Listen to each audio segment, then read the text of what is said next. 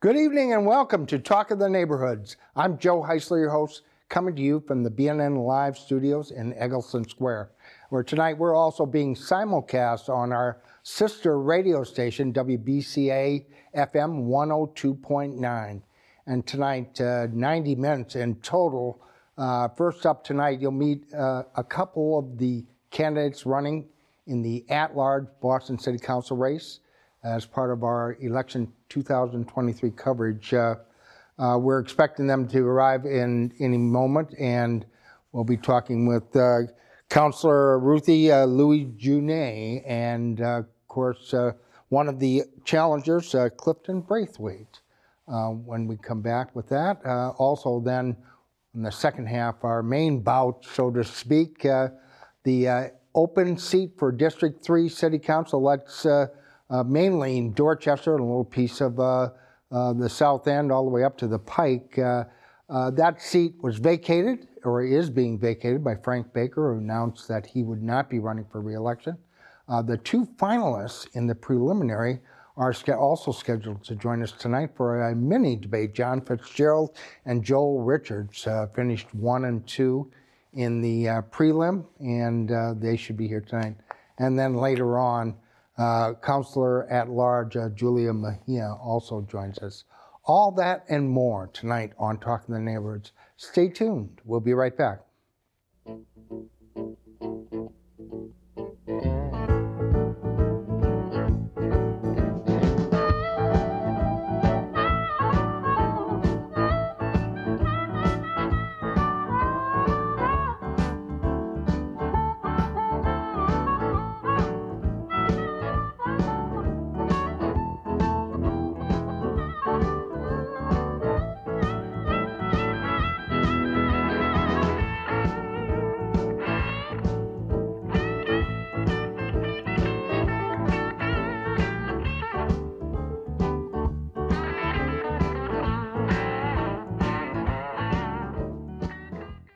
On Tuesday, Superintendent Mary Skipper joined Boston Public School teachers and students to celebrate the opening of a new outdoor classroom at Boston Greenway Academy.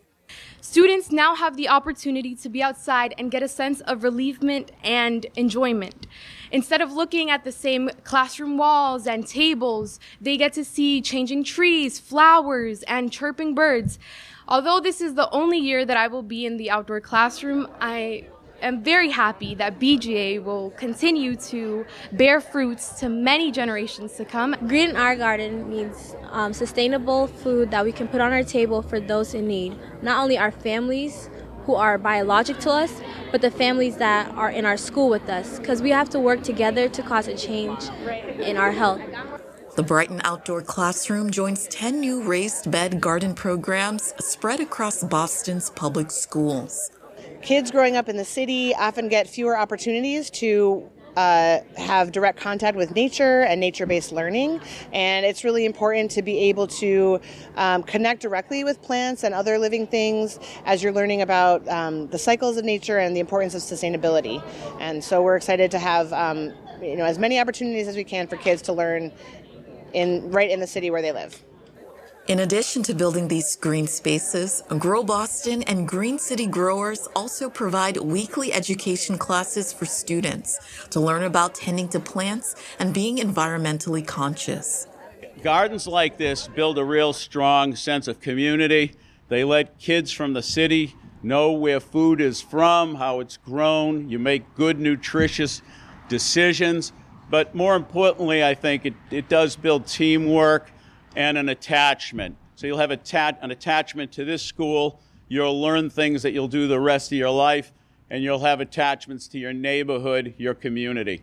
A major goal of these programs is to have the students see the role that sustainability must play in their lives. We want our students to be able to connect their own lives to the urban environment and think about sustainability. So when they look at trees, when they look at nature, when they look at pollinators, think about how it interacts with their lives and how we can make those things more sustainable in Boston. Even after these kids blossom into adulthood, they'll never be too far from their roots. All right, we're back with more of Talk to the Neighborhoods. I'm Joe Heisler, host. Tonight, election 2023. We're just uh, a little less than two weeks away from final election day here in the city of Boston. Of course, uh, on the ballot, uh, all the uh, city council races, uh, including, of course, uh, uh, the at large race. There was not a preliminary election, as there were only eight candidates in total. in the final, the top four will be elected and one of those running tonight, uh, or, or, joining me tonight, I should say, in the running. She is an incumbent uh, counselor, uh, uh Ruthzee Louis Jen, and she is uh, back and back on the campaign trail. Nice enough to come in tonight. Of Thanks course, so much for Joe. joining awesome us. to be here. Thank yeah. you so much for having me. You know, in a large field like this, it's it's hard for voters sometimes to you know kind of differentiate and uh, you know, I, am sure it depends upon their p- political persuasion or where they live or or identity, that type of thing. What have you found in, while running has made you stand out uh, the most from the seven other candidates that are in the race? And uh, that's a great question, Joe. I, you know, hopefully it's my work ethic. It's the fact that people know that um, I show up uh, whether it's for a community event or to uh, you know uh, a dumpster that's overflowing to help solve problems. We have. I am grateful to have a really good team because no one can do anything alone. I have a really great team on city council, of uh, we're and we're dedicated to solving problems, addressing big and large issues. Um, and I also think folks have seen me work these past two years. They've seen a council that has sort of been uh, bogged down by these mm-hmm. headlines and antics, and they've seen you know, the Globe call me a cool, thoughtful head, you know, when when there were those moments of strife on mm-hmm. the council. And I think folks appreciate that. They appreciate having someone who uh, is not going to, you know, be swayed by all of the personalities and other things going to happening and is just going to be really straight, just focused on the work. I'm kind of curious uh, uh, what you took from the uh, defeat of two of the incumbent, uh, they were district councilors, but uh, two incumbent councilors in the preliminary election. Uh, what does that tell you about the mood of the electorate, and how did that, or how has it in- informed your own campaign? Well, the last two years have just been, it's been an interesting two years on the city council where there's been a lot of headlines. We've had a lot of strong personalities on the Boston City Council. Um, and, you know, I, I think that voters made a decision, you know, which way they wanted to move forward. And, and I think the voters and people in Boston really want us to just be focused as singular as we can on the work. And so because that's how I function, I mm-hmm. function, I, you know, try to hold myself to as high a standard as possible. And I try to focus on the work for me. There was no sort of lesson learned other than keep doing what you're doing. Well, you, you have had some uh, some very controversial issues come up, uh, and not the least of which is uh, how best to uh, uh, deal with the situation down at Mass and Cass. Now, uh, the council uh, did approve the removal of tents, although I, one of the uh, candidates said that the mayor already had the power to do that. But how do you feel that that's the best way to, to go forward, and how did you vote on that? I voted in support of the ordinance that will give Boston Police Department more authority to really uh, uh, engage and remove the tents. Do I think it's the best solution? I think this is a hard problem mm-hmm. and that we're talking about solutions. Mm-hmm. So this is one of the solutions. Um, getting the tents down and ensuring that everyone who is in need of housing has access to a bed or a shelter or somewhere mm-hmm. to sleep at night because what is happening over on Mass and Cass on Atkinson Street is unsafe. It's, un- it's safe for our vulnerable population down there. Mm-hmm. There's really very little good happening down there, and it's exceptionally it's it's important for us to get people into safe and stable shelter, yeah. and then help them also get access to long-term treatment. Is there enough shelter uh, and treatment services in your opinion? So there's not um, the the city uh, has stated that it has enough shelter for those who are unhoused who are on Mass and Cass. Not everyone at Mass and Cass is unhoused. There are folks who are down there engaging in activity, who are preying on folks, who have a place yeah. to call home. Right. Um, and so the, we are, we, you know, we are told that there are enough beds, uh, living quarters for folks who uh, don't otherwise have a place mm-hmm. to live. Um, and there, but there are not enough treatment beds. And really, it's a state that really controls the treatment process. The Boston Public Health Commission talked about that. We need to be increasing the number of treatment beds that we have so that people can get into treatment. And we need to increase treatment stays because we're learning that obviously the 30 day stays have not been enough to really uh, help people uh, recover from what isn't a, a, the disease of addiction. So we need longer right. stays and more beds. Now the uh, the state and uh, I think the state the city had some say in it, or at least uh, has been consulted, has talked about uh, demolishing the Shattuck Hospital and and building supportive housing there on that site. Is that something you can support? Well, we what, what we do need is we do need more places for folks who um, are in recovery and need uh, stable and safe places uh, to call home.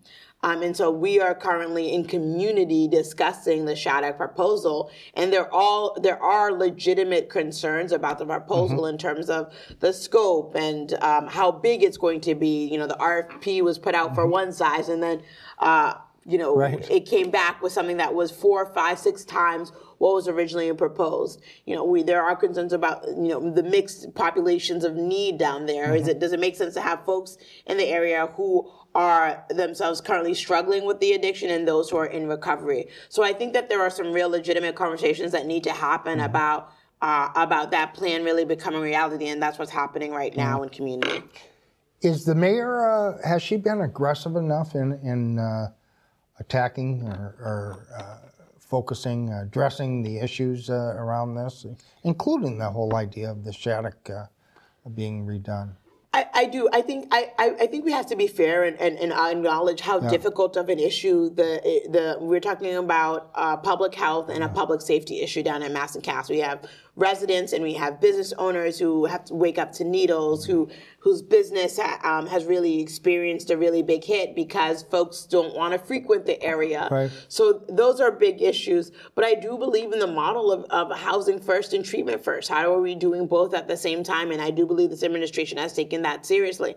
Now, housing is costly and expensive, um, and we need more state buy-in to make that a reality. And uh, there's a, there's also the state responsibility again when we're talking about treatment. But I do applaud the administration, and my office has been supportive in writing the letters to get Long Island back up and running. Right. Right. We are talking about folks at Mass and Cass who are uh, uh, dealing with a, living with addiction, who are dealing with mental health issues that are often untreated because we have a healthcare system that doesn't treat mental health issues with the same uh, urgency as, mm-hmm. as as we do physical uh, physical health issues. Um, and uh, we have folks who are experiencing homelessness because we've commodified housing, and housing, which is a human right, um, is is expensive and the second most expensive yeah. city to rent. So the issues are hard, and they sometimes yeah. feel intractable. So no, no, no easy solutions. Uh, let me just ask you about some uh, various uh, uh, uh, issues that have come before the council, and some that you know may just be in the works. this is one that always pops up how, how do you feel about bike lanes? Uh, you know, uh, uh, there's uh, been a proposal, of course, by the city to uh, on Center Street in West Roxbury, not the only place, but to reduce the lanes, the traffic lanes, and put in bike lanes. Uh, some people are not in favor of that. As a matter of fact, a lot of people yeah. are, are saying there's too many bike lanes and it's it's creating more of a problem than it's solving. Yes. Is it? Uh, I, is that the way to approach the uh, traffic issues, you think? So there's one street, for example, on American Legion Highway, where right. folks are really, you know, upset about bike lane, the yeah. bike lane that's there, and it's reduced a lot of uh, yeah. that uh, street to. Yeah. I never see any bikes, but have people I've biking. Seen, I've seen some oh, bikes. Then there I've, are. There I've seen some bikes. There are some bikers on the street. But what was also really true is that um, is that cars and drivers treated American Legion Highway as if it was a, a racetrack. Yeah. And you would often drive by, you'd go one minute and you see some flowers and a teddy bear and RIP commemorating yeah. someone who's died yeah. as a result. So even if we remove the conversation about bike lanes, I think about the lives saved as a result of, of, of more caution when driving down. You know, and I think, you know, we we do need to make streets and be thinking about the future about how we make these multimodal streets that really belong to everyone, which is mm-hmm. why I really loved the open streets that we've had in every neighborhood. Um, and you know, I do think we need to listen to communities like when they say this is not the best street for the bike lane. Have we explored this alternative route? Right? Have we have we um, have we explored counterflow lanes on certain streets? And so I think that it needs to be part of the conversation. But I do think that we need to be opening up our streets to be to be multimodal. I mean, what makes this conversation, mm-hmm. Joe, exceptionally hard is that we have a terrible MBTA Yes, yes. right? We have we have disinvented disinvested in our public transit system, which is a public good. We have so much deferred maintenance. Look at whatever line, then there's an issue. Whether mm-hmm. it's the orange line, the red line, the green line, um, in a, what is a global city, a world class city, and we are struggling every day with our public transit. That makes a lot of this harder because you're you don't feel like you can get out of your car and, And get on the train. something, well, the city has control over, although they now have a seat on the board. All right, just because we don't have a, a lot of time. Okay. Zoning changes, uh, housing, accessory, uh, uh, Dwelling units, yeah, yeah, yeah ADUs. You, you like it? I like ADUs. I do. Yes. Okay. Uh, and and what other changes would, would you make uh, to increase the or, or uh, increase the flow of housing? Uh, not not every neighborhood wants more uh, development. More development. But uh, how yeah. do you how do you overcome that kind of uh, that sense? Even though you know the housing crisis is just totally out of control. Yeah, we have an affordability crisis, right? It's too expensive for our, especially for our working class families, and a production issue. We need to be producing more housing. One of the things that I really like the administration has been engaging in uh, uh, what's a project called Welcome Home Boston, uh, expanding affordable home ownership opportunities on city-owned land. It's really important for us to be using our own assets as a city to really reduce the cost of housing. Building housing on land that the city already owns is part of that. Not every uh, plot of land that is uh, uh, open for development should be developed, especially as we are staring uh, down the climate crisis. We need open spaces, we need grass, we need trees, we need all of that. So not every plot of land is for development.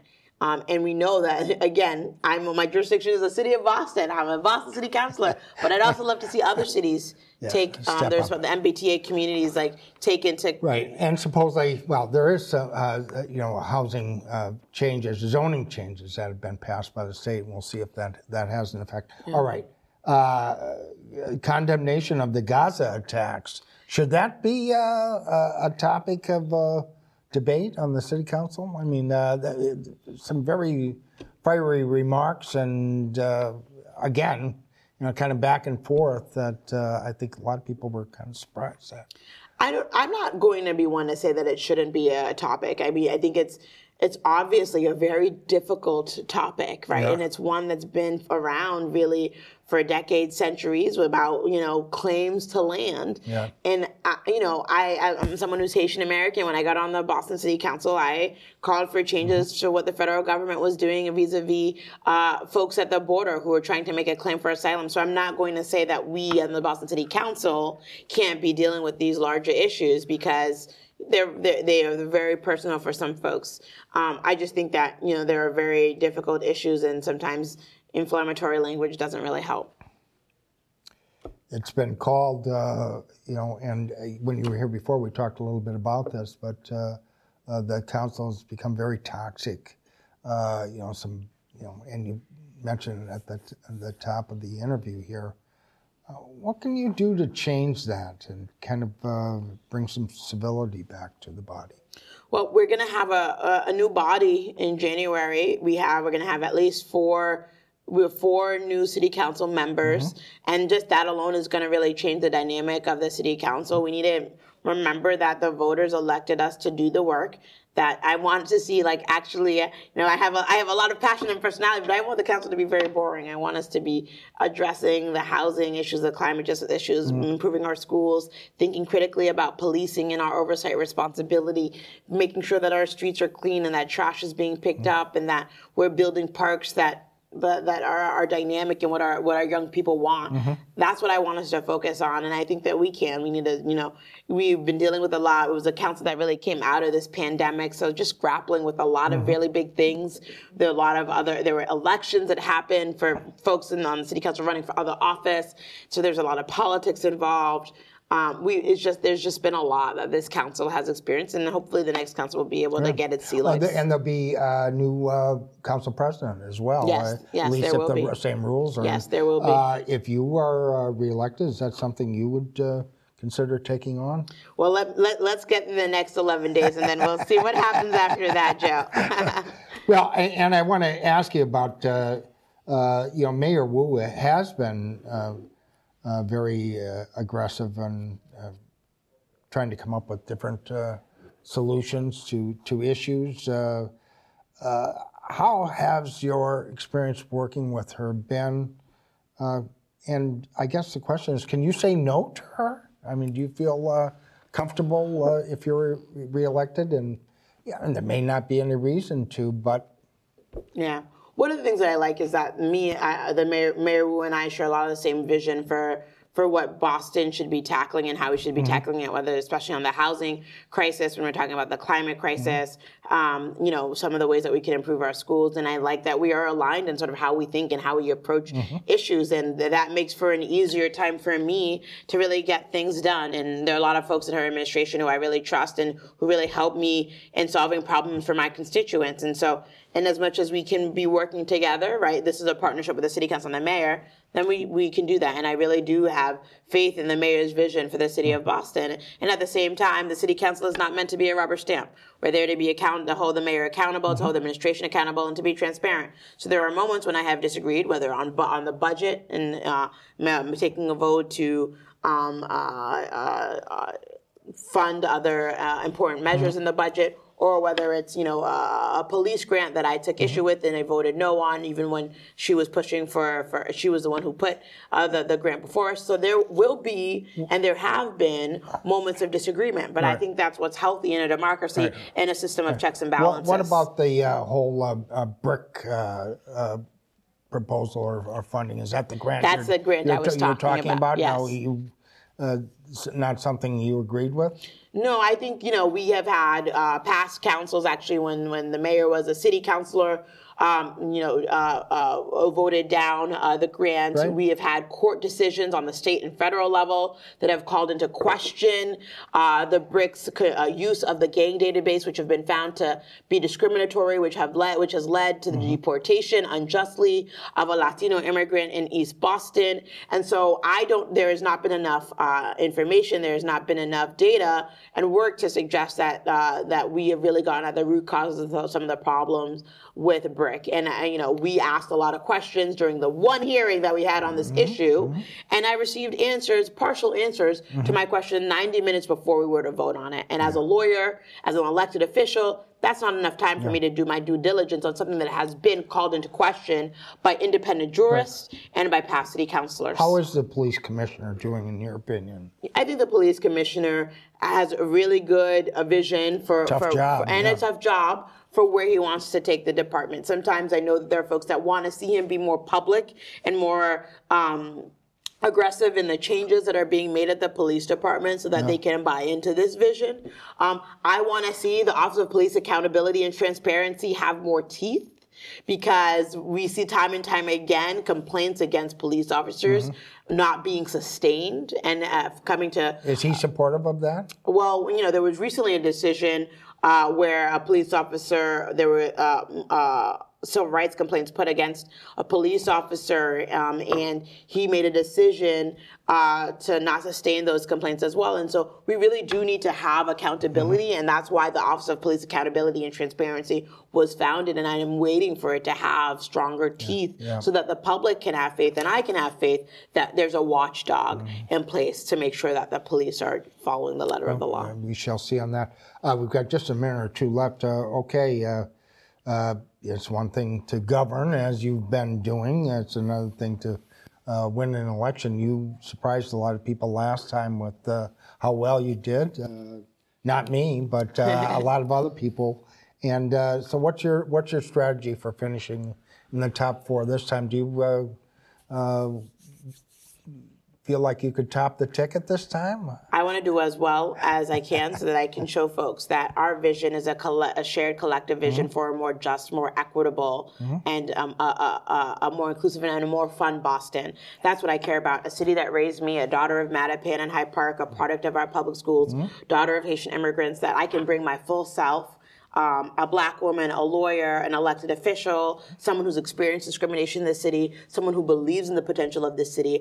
I want to continue doing the work in every neighborhood, mm-hmm. in the North End, in the South End, in Mattapan, in Dorchester, Roxbury, Charlestown, West Roxbury, Roslindale, and everything in between. Mm-hmm. I want people to feel like this is their city and I want to do the work to make that possible. And you uh, may well be, and I believe you are, uh, fairly reflecting uh, the you know the will of the city, the, the, city. But is the council as a whole uh, uh, reflective, in your opinion? Uh, with some suggestions during that some of those debates during redistricting charges that the council was racist, and of course, you know, years ago, you know Boston was very different, and uh, that's not to make any excuses for it. But uh, is it, uh, in your opinion, does it currently reflect, uh, you know, kind of the will, the what people want uh, to see in the council? I think we uh, have a. You're talking about diversity, yeah. equity, of course. Yeah. we are a we are a big diversity of seven hundred thousand people, and yeah. we have a,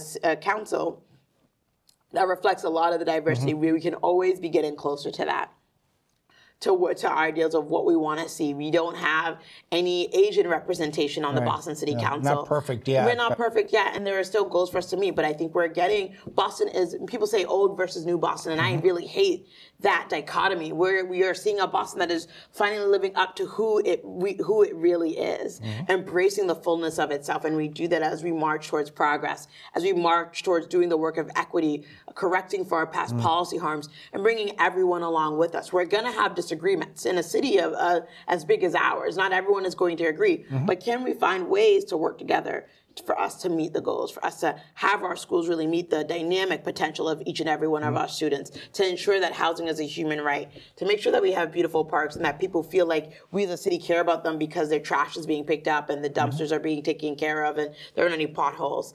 Those are the things that we need to do. And as we're doing that, we'll we'll we'll live it. We'll become the Boston that that, mm-hmm. that already exists, one that is you know, full of immigrants, teeming whether you are of, of, Chinese descent, of Haitian descent, of Italian, of Iranian descent, that, that this is your city.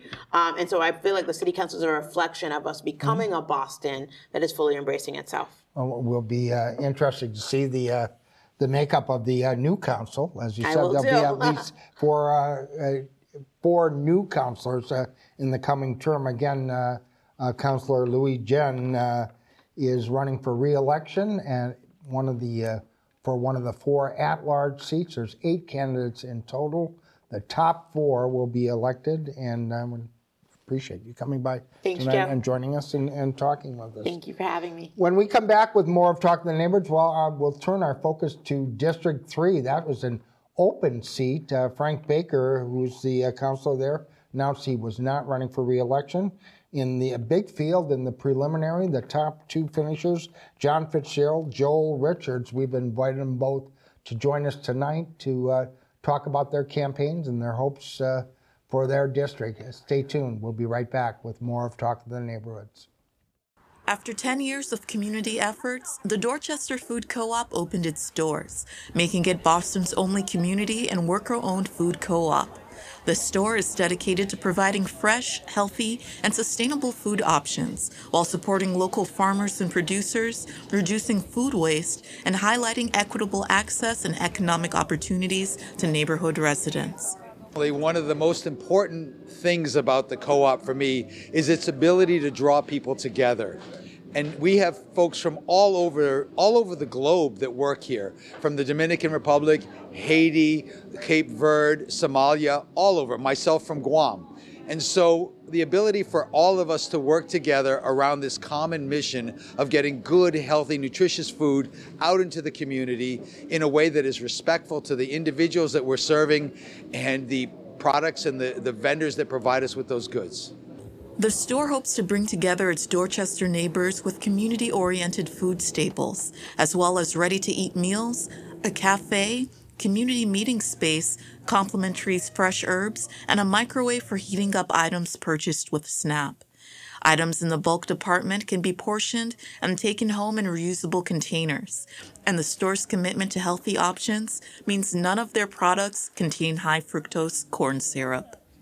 The co op has tried very hard to make this a, a meeting space for folks, and um, we really want to build a sense of community of the shoppers here, the people who are part of the, the co op itself, and, and even folks who are not members but who want to have a place to meet and, and have really a community focused. Uh, like shop and, and cafe in the front. It was really important for us to be a community to make some decisions about the type of foods that would be um, in the store. It really brings a level of community engagement and also give us the opportunity to um, to really be in charge, right? Um, to have agency. Um, to ensure that we're getting the foods that we would like to see in our community. Shoppers are offered membership, which makes them a part owner, giving them the option to vote on major initiatives and co op board elections. Members also have access to discounts and bulk ordering, as well as a share in the store's profits at the end of the year. And certainly there's a way to be able to match up the cultural context of this community um, with, with the produce, with the products, uh, and with the service. Uh, many of the folks who uh, are here at the co-op who are working come from this neighborhood and come from this community. So when I, when I say ownership, um, I, I, really mean that there's an investment from the community and an investment from the co-op that matches up. The one time payment membership also offers financial aid and installation options so that anyone in the community can become a co owner. Currently, the co-op is 1,724 households strong, representing almost 4,000 people. Just the other day, I was talking to the manager and asked about any product, and he assured me I was coming in. You're not going to get that in a big store. And I, and I know that the people who shop here, who members here, the workers here, they're all part of the neighborhood, which means the money's staying here, which is very important to me. Return of profits and discounts for community owners an abundance of local farm fresh food, a gathering place for the community, the Dorchester Food Co op is a clean sweep for all. All right, we're back with Talk of the Neighborhoods. Uh, tonight we continue our coverage of election 2023. The uh, final election is coming up November 7th, right around the corner.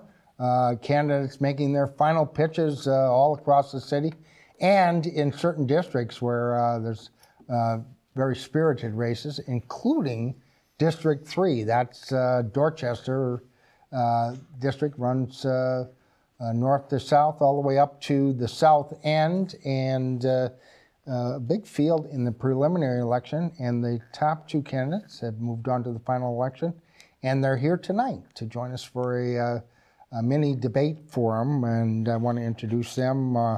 Uh, on my far left, you're right. Uh, John Fitzgerald is a, uh, I think I have this right, facilities manager for the Boston Planning and Development Agency, and sure.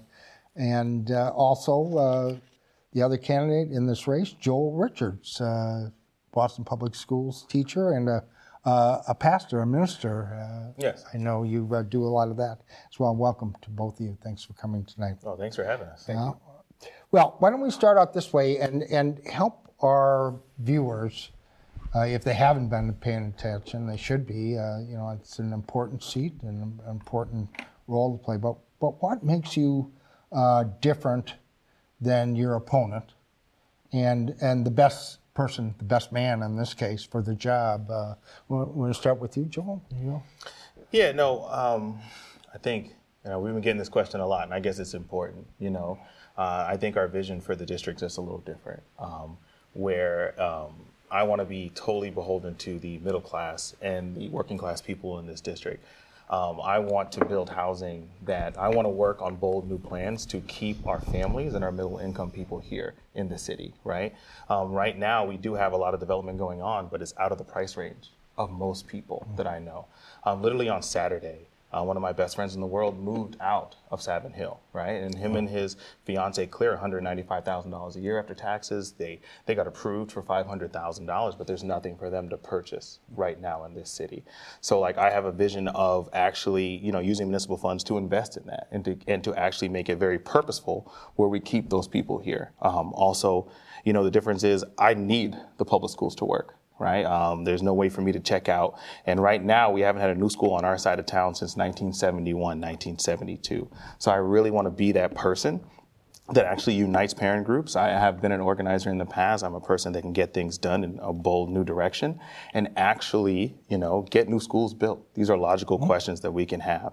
And then when it comes to our, you know, one of our most pressing issues, which is Mass and Cass in the middle of the district. Right. Sure. Um, I really, I fought for six years uh, to get social worker, a social worker in every school in Boston. You know, we worked on that for a while, and I really want to start hiring hundreds of social workers a year right? Where we're actually mitigating the factors. Right now, we're dealing with downriver where they're already homeless. But we can clear the tents, we can make rooms all mm. over the city. But if we don't start creating a social structure that actually prevents people from ending up on the streets and then actually helps people who end up on the streets get off, the problem will just grow and grow. And, and I want to talk some more about that in, in a little bit. But uh, I want to give John sure. a chance. Uh, John, how, how, are you? Uh, how are you different, and what makes you the best person for the job? Yeah. So uh, Joel and I, in a way, have a lot of similarities, right? Uh, both fathers of three, and congratulations on on your newborn. Uh, and we both live in Dorchester, and we both want the best in terms of for our families and for a lot of people that are in the similar situation uh, like ourselves. Um, I think one thing that sets me apart is I have 17 years experience working at City Hall. Um, I think that's invaluable. Uh, when you talk about government and you think about uh, especially the nuances of city government and the relationships that you have to build with folks in that building um, in order to get things done, um, I've been doing that for 17 years, so I'm excited uh, to sort of parlay those those those relationships, those that knowledge, uh, that institutional institutional knowledge um, into something where I can really hit the ground running and knowing how to get things done and deliver for this for this district.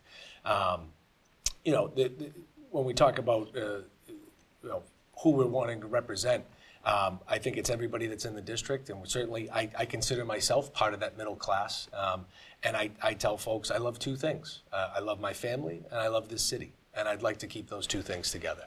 Um, and that is with regards to, you know, there's a lot of factors driving people out, be it public safety, public schools, uh, the cost of housing, things like that, where a lot of families are deciding to leave. Um, and I worry about sort of a, a childless city in a way, right? Um, and, and the infrastructure that you build around that. And, and when you build around families, everybody benefits from those amenities. Hmm. And so I'm excited to keep families here. Thank you both. Uh, let me ask you this. Uh, what does the defeat of two incumbents in the preliminary election tell you about the mood of the electorate? And uh, how has it informed your campaign? So we'll come back with you, John, and then sure. you, Joel.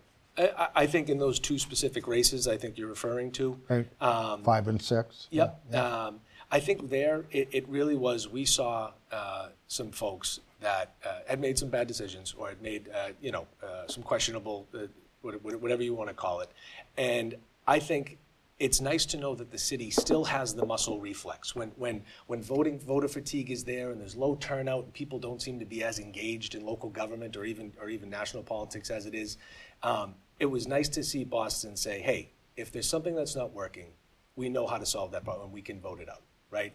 Um, and I think that's what you heard. What that says for the rest of the, the you know, outside of those two districts, we'll find out in this upcoming mm-hmm. election.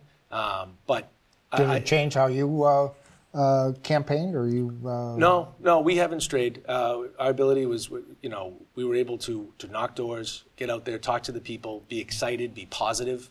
Um, and I think that's sort of something that was lacking in the past years at City Council, right? And so um, just being a fresh face, energizing, uh, and having a groundswell of support um, has been our has been our uh, our motto, and um, and so we just continue to do yeah. that. Yeah. Joel, uh, what did it tell you? Uh, well, I think it just it spoke to the fact that people are a little fatigued of the, divisiveness and the status quo mm-hmm. at the same time. Um, and it excited me actually. Um, it gave me more confidence because people were looking for someone to do the work, and I've always been a person that's willing to do the work. Um, you know, I haven't always been on the inside or been able to, you know, like come from you know that realm of possibility, but I've always been a person that has been about the work, and I usually unites people. When I talk about the schools, when I talk about these issues, these are real issues in my household. These are real issues that affect me and my friends and my family every day. Um, so like people were excited to hear my passion for the work, not for arguing and not for being divisive, you know, and, and not for the status quo, something different, right? Because we've seen what this status quo has gotten us, right? It's gotten us the broken schools, our, our potholes, our sidewalks not being done, right? We've seen that work, but we then we see these giant buildings keep popping up, right? And so I feel like when I share my vision and when people see me, they see the change that they really want. So I feel like when that was a way to wake people up, and then when I came around, I think it was something very positive, right? And yeah. Yeah. Uh, you, you mentioned uh, uh, development, and of course, uh, uh, Dorchester is hot uh, right now. I mean, there's lots of development being proposed there, and I want to check in with you how you're feeling about some of these projects. the one I'm hearing about is the 150 Center Street project. Then there's one at 900 Morrissey Boulevard supportive housing for homeless people. Also, I think there's a big uh, proposal, and I know it's not exactly in your district, but it's right on the border, uh, near the Shawmut Station in uh, Dorchester. How are you feeling about uh, development in, in your uh, district, your neighborhood? You know, development is fine. Like I, I keep saying this over and over. We can we can handle development, we can handle growth, but if it's not in a price range for um, middle income or for people that go to work every day. Mm-hmm. When I talk to people and they're like, I only got approved for $475,000. Wow. That's a ridiculous number to say only yeah. for, right? We need to provide, the city needs to kick in and provide whatever it takes, whatever bold strategy you want to take so people like that mm-hmm. can stay in the city. We can't afford to keep losing our working class and middle class people. I'm fine with the development, but it has to be within reason. It has to be something that actually helps mm. people stay here and Bostonians stay here because the current development is forcing people out. Right? The current development is causing families and people to move away, teachers to move away. You could work at a school and maybe three teachers live in Boston, right? Mm. We have teachers going all the way to Rhode Island, right? I've met EMTs that have to come back after the three year exemption and they're like, they're going to leave, right? right? The profession because they can't, it's not sustainable to live here. Well, the mayor has proposed a, a, a real estate uh, transfer fee, and I'm wondering, uh, is that something you can support? And what, what about rent control? Do you support that? Uh, as a landlord, as someone whose mother-in-law works, cleans banks at night because her rent was jacked up on her because she wants to stay in the city and uh, raise her children, I support rent control, right? Um, but that's that's only one piece. We keep need, we need to keep doing more, mm-hmm. right? To keep make sure our families and our young people can stay here. Okay. John, is that enough? Uh, what uh, is this Sure. development uh, in the uh, the interest of the neighborhood, the people, the residents? Uh, what's your feedback that you're getting? Yeah, so look at Dorchester is ripe for development. And I think we're going to see a lot of it over the next 10 years. You even, you, when you look at what's being built now, uh, Bay City, going up Right. Morrissey Boulevard, right, to 900 Morrissey, uh, building around transit-oriented development. You look at the BPDA squares and squares, squares and corridors plan that they have coming up. Um, there's a lot of development coming, so it's important to have somebody that understands that process. Now, at 17 years at the Boston Planning and Development Agency, uh, I've taken hundreds of uh, projects through the Article 80 process, uh, which has to happen for anything to be approved. Um, I was the deputy director of Imagine Boston 2030, which was the first citywide plan in over 50 years for the city of Boston. Um, and so that knowledge, right, of understanding the processes and the planning around it, um, the question will be, it is what type of what type of development is occurring where, right? And are we and who are we building it for? Um, I think about when I think about where to build, right? I think about density around the small business locations, around transit-oriented development, uh, finding those pockets where you can fit housing now. Uh, but it's the type of housing that you're building too. Do you consider yourself pro-development? And uh, uh, how has your interaction with uh, uh, you know all these various developments over the years affected your how, how you view this uh, the whole Yeah, thing? I- uh, do we uh, you know kind of open the doors and, and welcome developers because we're so desperate for housing, no matter what the cost, or do we put some restrictions on what happens? No, I think right now, so I would say I am pro-development, and for the, for the, really, the, the biggest reason is if you look at the city's budget, right, and the property tax that generates the majority of our budget, and how much of that is based off, uh, how much is counted upon for new growth. So that's not just, okay, here's what we take in every year, right? There is a new growth budgeted into the budget every year. And so if that is gone, then you have to start thinking about, okay, well, what, what are we cutting? Right? We've, we, we, we're, we're anticipating this much. And if we know in the BPDA, there's development has sort of taken a fall. We've seen the, the permitting go down, right? And the, and the projects Sure. going process, uh, being approved go down. So we know that there's sort of a, a, a cliff here uh, where we cannot expect all that to come into the budget. So I am pro-development in terms because that is going to have to happen. Um, I used to tell folks all the time, I said, if change doesn't occur, we'd all be eating dinner at Paul Revere's house still, right? So we know it has to happen. Uh, it's what, it, where and when. Yeah. Would you put uh, some restrictions, some more controls on how uh, these developments are being?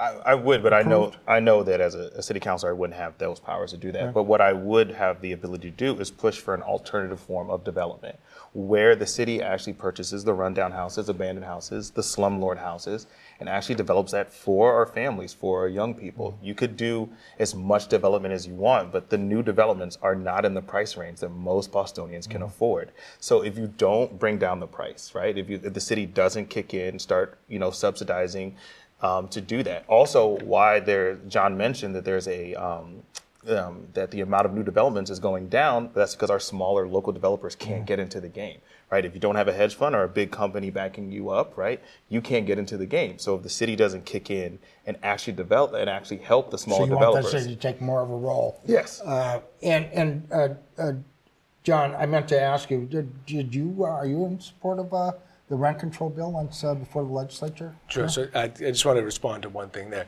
The city does have a program where we purchase housing and, Right. and, and parcels uh, aside from the city-owned land itself. Right. Um, but there are restrictions that come with that that make it difficult to pass on to the new homeowner or to the someone who's looking to have a house.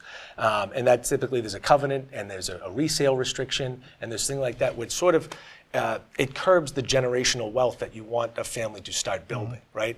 Um, so they found uh, there's other methods where you could certainly the first time home, home home buyer program and other programs where you can support, but it's easier to go out and get a, a mortgage from your regular bank and then have the city subsidize those efforts. Um, Rent control, uh, and what about the uh, mayor's proposal for the uh, real estate transfer fee? The Same for both of you. Sure. So uh, rent control, uh, the Stanford did a study of San Francisco and rent control's effect on it, um, and it gives me pause, right? Because there are, at face value, right? You can understand rent control and someone saying, "Oh, you can put a cap on my rent and it can't go up." I'm I'm with that, right? But if you look at the secondary and tertiary effects of that, what that does is limit development and limit investment into the city, uh, especially at a time now when uh, interest rates are so high, labor is high, cost of materials is high.